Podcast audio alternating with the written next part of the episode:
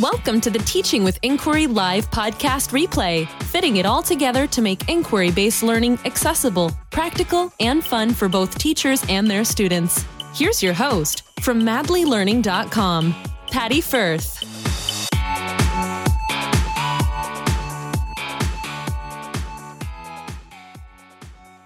Hello, hello, and welcome to another episode of Teaching with Madly Learning. Today starts week four of our summer literacy series, and it's the last week of our summer literacy series. So thank you so much for joining me all month long as we have been delving in a little bit deeper into what language arts looks like in the junior grades. This week, we're talking about assessment. And today I specifically wanted to talk about assessment and I want to challenge you. I want to challenge your thinking on what assessment is and what assessment can look like.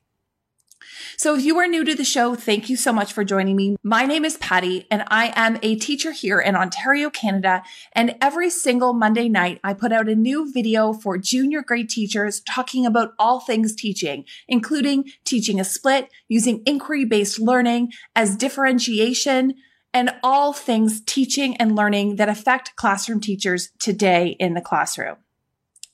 So we're talking about literacy. Now, I want you to reflect a little bit on your own experiences as a student. This shapes how we assess as teachers. Now, in tonight's video, I'm really going to try to push you to change your conception about what assessment can look like in the classroom. In general, I want you to think of assessment a little bit differently. I want you to remember that assessment needs to be simple. As teachers, there are so many things that are going on in our classroom. If we get bogged down in the itty bitty details that assessment can sometimes get us to focus on, then sometimes we miss opportunities for assessment, which in fact make looking at assessing student learning a lot easier if we focus on the forest instead of the trees. So that's what I'm going to get you to be thinking about in this video. So much of our time as teachers, as well as our experiences ourselves as a student, has been all tied and focused to a culminating activity, project, or test. And for the majority of us, we have seen these as these products must be exactly the same from student to student in order for us to be able to accurately evaluate a student's progress or mastery of the skill that we were trying to assess. We get stuck sometimes on that thinking that assessment is of a product we need to start thinking instead of assessment as a product, instead of assessment of skills. Now, our curriculum gives us the skills and learnings that our students need to achieve by the end of the grade level. Now, I'm going to ask you, if every teacher in your province does the exact same activity to assess each one of those expectations, they don't. Yet we're all able to come up with accurate assessment pieces that allow us to determine whether or not learning has occurred. If every teacher across the province of Ontario can design different activities that allow their students to demonstrate the same set of skills by the end of the grade level, then even within our own classroom, if we focus on the skills and not so much on the perfect project or test or activity that we can design, then assessment becomes a little bit easier because it means that not every student needs to have the exact same activity in order for us to be able to assess their learning. And even more so, it means that we don't have to have an assessment rubric or evaluation criteria for every separate product that a student produces. Instead, our assessment materials, our rubrics, our tests, our assignments can all be based on a broad ability of our students to demonstrate a set of skills instead of them being able to produce a specific project. By focusing on the skills our students demonstrate instead of focusing on the products they produce, we automatically open up the avenues for assessment to our students and differentiate the pathways for them to be successful. Not every student is going to perform at their best on one type of assessment. We know that we want multiple opportunities for assessment. We know that we want different types of things that students can do. But there's lots of different ways that students can show us what they know without us being very rigid on exactly what they produce for us. So my challenge for you when it comes to assessment is to think and focus on the skills you're looking for instead of focusing on the product that the student produces and that multiple products can be examples of the skills you're really trying to evaluate. And when we focus on that, we can really hone in and simplify our overall assessment of all of our students, regardless of what level they might be coming into us at or what their strengths and needs are as individuals in our classroom. So often I am asked how I assess different things in language arts and whether or not I have rubrics for every different type of project, especially when I'm spiraling. So I might have some students writing letters, other students writing stories, some students writing reports, and other students writing biographies all at the same time. So the question I often get is, well, do you have a rubric for each one of those? No, but I focus on the curriculum expectations. No, you can try, you can go ahead and dig into your curriculum expectations. And I want you to count. I want you to go through your curriculum expectations and count how many expectations in writing are related specifically to the genre that your students are going to write in. Two, out of all of the expectations in the writing curriculum here in Ontario, there are only two expectations that talk about specific writing forms and genres, and only one suggests different genres that we might want to have students cover to meet the actual language of the expectation. Yet, there are way more expectations in the language curriculum that relate to word choice, voice, the writing process. There are four sections in the Ontario writing curriculum. The first is about developing and organizing the content that they're writing, not specifically about all of the genres and forms, except most of them are about organizing and classifying ideas. In the second section of the writing curriculum, it is about our knowledge of form and style. One expectation is about form. The rest are about style. The remaining expectations are about conventions and writing skills. So with the majority of our expectations in writing being about the skills of a writer and not being specifically tied to the different genres or forms of writing that are suggested at each grade level, then for me, that means the majority of my time spent teaching is going to be on designing activities that will hit those expectations with any writing form that students choose. Yes, in my classroom, we go over all of those forms that are mentioned as suggestions in the curriculum. We talk about what is part of those forms. And the thing is, is that when we talk about it, students try it. Those forms are what make up my writing choice boards. Students will choose different forms of writing that are from the curriculum, but they're on the choice board. So there is a framework for students to choose to be able to hit those two specific expectations.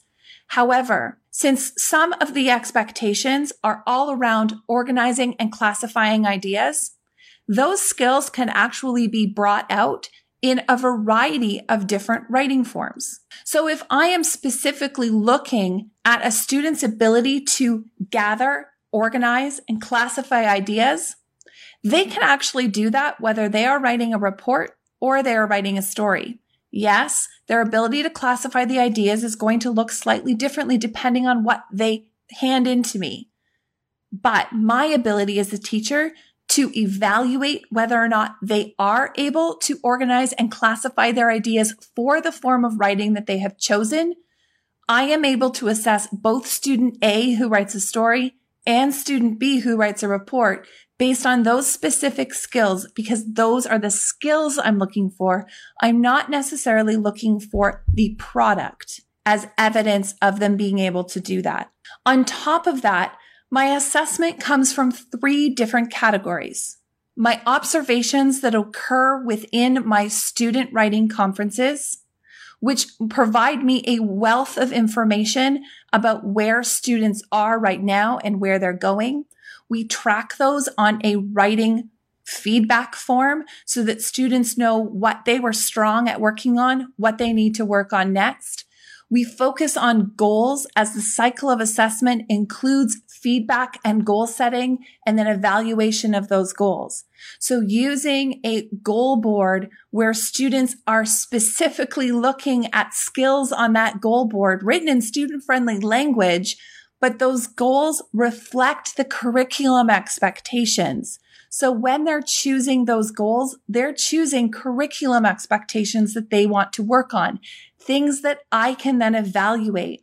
When I have to sit down to write those report cards, having access to these feedback forms, which are written records of my student teacher conferences, my observations, as well as my conversations with students about their writing gives me a wealth of information. They're writing more. They're engaged in what they're writing. So I am able to gather a tremendous amount more and a much better understanding of their individual skills as writers than I ever did when I was focused on I'm going to write a biography unit and then we're going to write a fairy tale unit and then we're going to write a letter unit. I didn't get to see students growing as writers. I didn't really get to see what they were strong at, what their needs were, and how we could push each individual student to meet their specific individual needs. And that's one of the keys. Now they would produce products. And I have to say, when students are handing in a piece of writing, it is pretty quick to be able to tell whether or not that student is writing at, above, or below grade level, especially when you have access to using different anchors such as the Ontario Writing Assessment or even using EQAO anchor answers to allow you to get a better idea of what writing looks like in your grade level. After you've taught that grade for a while, you get a better understanding of what good quality work looks like at that grade level. So when a student hands in, whether it's a story, a report, biography, or a letter, you can look at their complexity of ideas their ability to organize, their voice shining through as a writer. You can look at their word choice and sentence complexity, whether or not they're using dialogue and narration and description, whether they're not using much of any of that, whether it's simple or complex it is a, you're able to see their skills as a writer when we focus on the curriculum expectations as our checklist as to what they're doing instead of focusing on are they able to write a biography? So that is one of the ways that I am able to assess writing. I find it easier to assess this way. I get so much more data this way. And when I have data, when I have lots of information, it is a lot easier to be able to determine a student's success and their mark because I have such a wealth of information in front of me in which to determine a mark for their final report card mark. The other area that I get a lot of questions about when it comes to assessment are things like reading response and comprehension. Now, comprehension strategies are listed in the reading for meaning expectation here in the Ontario curriculum. And it talks about all of the comprehension strategies that students would use to understand a text, from determining importance to making connections, making inferences, analyzing and evaluating texts, as well as looking at point of view. Now let's think of what we do as good readers. I would hazard to guess that as teachers, most of us could be grouped into the category of pretty good or strong readers. What do we do naturally as readers? Well, we use a variety of those comprehension strategies, often without thinking, but we use them interchangeably all the time. So it's really unrealistic to think that students are going to be using comprehension strategies only one when they're reading. So if we focus on six weeks of making connections, what if they're not making a connection to that story? What if they have to infer because in order to make a connection, they have to have a lot of background experience. But if they don't have any background experience, it's going to be really hard for them to make a connection, but they might be able to make inferences. They might be able to evaluate or look at point of view instead of making connections versus other students that can so deeply connect to the texts that we read. Maybe their strength isn't on focusing on inferencing because their connections are so strong with the text that's being read. They're not needing to guess because they feel it in themselves that they already know the answer because they've lived it and it's part of their experience. Our students do not come to us all with the same lived experiences. So we can't expect when they're reading to only react the same way perhaps we did when we were planning which comprehension strategies we were going to be focusing on. So for that reason, when I'm teaching reading, whether it is comprehension of oral texts that I'm reading in a read aloud or a shared reading, or whether or not it's looking at comprehension during guided reading and independent reading for I'm reading, I'm assessing their actual reading comprehension skills, so their ability to understand when they read. I want to have flexibility in which reading strategy fits best for that student at that time with that text. So it means for me as a teacher that I need to be able to be flexible and use a variety, model a variety of think aloud strategies as those different comprehension strategies come up for me. We need to talk about them. We need to develop them constantly over time. But when it comes for students to demonstrate their understanding, I want to give them a choice as to what kinds of questions they're going to be answering. If the only questions I am giving my students are based on connections, well, it's no wonder that maybe a third of my class who has no background experience similar to the main character might be able to make a connection to that. So if I limit the types of questions I'm asking for them to respond to, that I'm limiting their success or I'm just simply not making the learning accessible for a third of my classroom. And there's also some implicit bias there where you could be looking at a text yourself from your own lived experiences and then project that your students must also have similar lived experiences to you. And maybe they don't. So for that reason, I focus on when I'm evaluating, I allow my students to respond to a choice of questions, questions that allow them to talk about the inferences they made in the text, questions that talk about predictions they could make, questions they could analyze, evaluate, compare and contrast, predict, make connections, all of them. They have choices in terms of the questions they answer. Now, for many teachers, you're like, oh, goodness, if I have nine different questions, does that mean I need nine different rubrics? No. It means you need to be able to track the student's demonstration of different skills.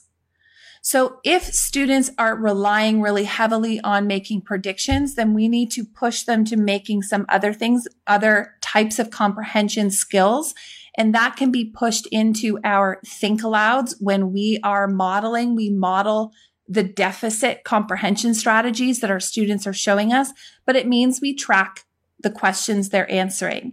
So simply looking at can they demonstrate comprehension? So which question did they answer? So let's say you've got your mark book in front of you and Johnny answered the making inferences question. In your mark book, you can have two columns. Column one can let you know what type of question he answered. Column two can evaluate the quality of his response. Did he show an understanding of the text? Did his response show his depth of understanding?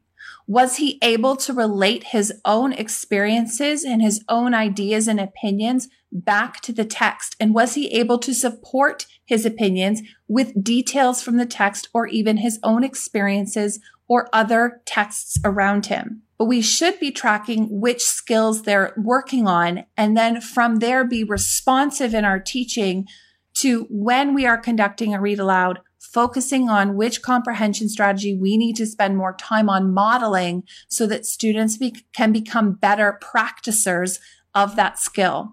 It is also a focus again when we do guided reading where we can group our students based on comprehension skills that they need to develop and we can focus on those specific skills when we are meeting with our students in small groups. Assessment is about data collection and then how we respond to that data collection. But it doesn't mean that we need to focus again on the pr- specific product that they produce. Instead, we can focus on the skills they show us and then react to those skills as teachers to push them to develop the other skills in a checklist that we are supposed to complete. That's one of the reasons why in my literacy series, every week contains assessment checklists that contain the expectations that are being met with that week's lesson and spaces for you to record the student's ability to demonstrate that, that expectation. It doesn't focus on the product that the students are able to do. It focuses on the expectations that you are looking for mastery of.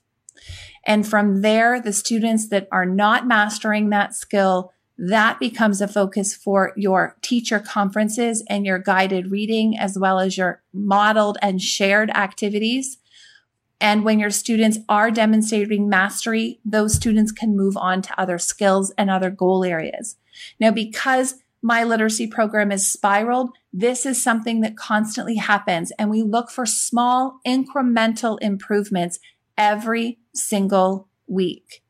And we don't look for complete and full mastery of all of the expectations until the end of the year. Giving our students time to develop those skills is key.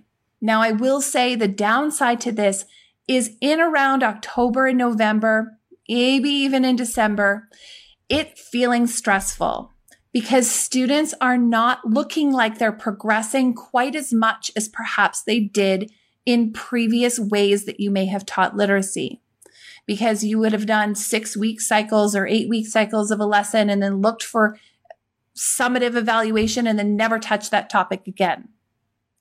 Instead, in spiraled instruction, it's going to be a slow burn. By about February, you've probably now at that point surpassed where you normally would. And from February to June, you are really looking at the amount of growth, the immense amount of growth that students can and do grow in their language ability in that second half because they've taken their time to really struggle through some concepts and really build their growth mindset and their ability to persevere and show their grit and determination because they buy into what they're doing because they have an immense amount of choice in what they're doing. So my challenge for you is to rethink assessment. Focus on assessment of skills and those skills are related to the curriculum expectation instead of focusing on the specific projects that your students are able to produce for you. We want open ended. We want student choice and we want easy to differentiate so that we can meet the many needs that are in our classrooms. So there's going to be a lot more videos on assessment. We're going to get more specific on how to assess both reading and writing in your literacy classroom. This week, I have new videos or old videos coming to you that I have done. And then I will remember this Friday. I forgot last Friday, but this Friday, I know it's so important for you to be able to ask your questions about assessment. So we will have a Q&A session this Friday in the Teaching with Madly Learning Facebook group all about assessment with literacy. My master class is open. How to plan and schedule your language arts that allows you to fit it all together and stop the overwhelm and stress and wondering where to start. There are four times available next Tuesday and Wednesday for these masterclass. You only need to sign up for one, but they are open now. So you can go ahead and enter your name and your email and sign up for one of those four masterclass sessions. They're all live with me and we are going to dig in how to plan and schedule your highly effective language arts program so that you are good to go in the fall. And if you are ready to sign up for that, I want you to head on over to www.ignitedliteracy.com and you will see those four times for you to sign up. Just click the button, enter your info, and you will get a confirmation from Zoom letting you know that you are all registered. And that's all you need to do. And I will send you some reminder emails along the way to make sure that you don't forget that you signed up for the masterclass. And I can't wait to see each and every one of you in those masterclasses where we can really dig in in detail. I have so many good things planned for you. I am literally going to walk you through step by step by step my exact process for how I plan an entire week of a literacy learning for my students. We're going to talk about what your literacy block looks like all 100 minutes and even how you can modify that if you've got more or less time, including my friends that are teaching core English. We'll cover that too. And we're also going to talk about the most important strategies that every teacher must include in their language program if you want to be able to reach and teach your students. So I can't wait for you to join me. Again, that's www.ignitedliteracy.com to go ahead and sign up for one of the four scheduled masterclasses next week. Thank you so much for joining me. And I can't wait to continue this conversation all about assessment. As always, if you have any questions, ask in the group and I'll make sure that I answer those as promptly as I can. Thanks very much, everyone. Bye. Thank you for listening to the Teaching with Inquiry Live podcast replay. You can find the links, resources, and more information from today's episode at www.teachingwithinquiry.com. Don't forget, you can always catch this show live on Facebook every Monday at 9 p.m. Eastern on the Madly Learning Facebook page. See you next week for another replay episode of Teaching with Inquiry Live.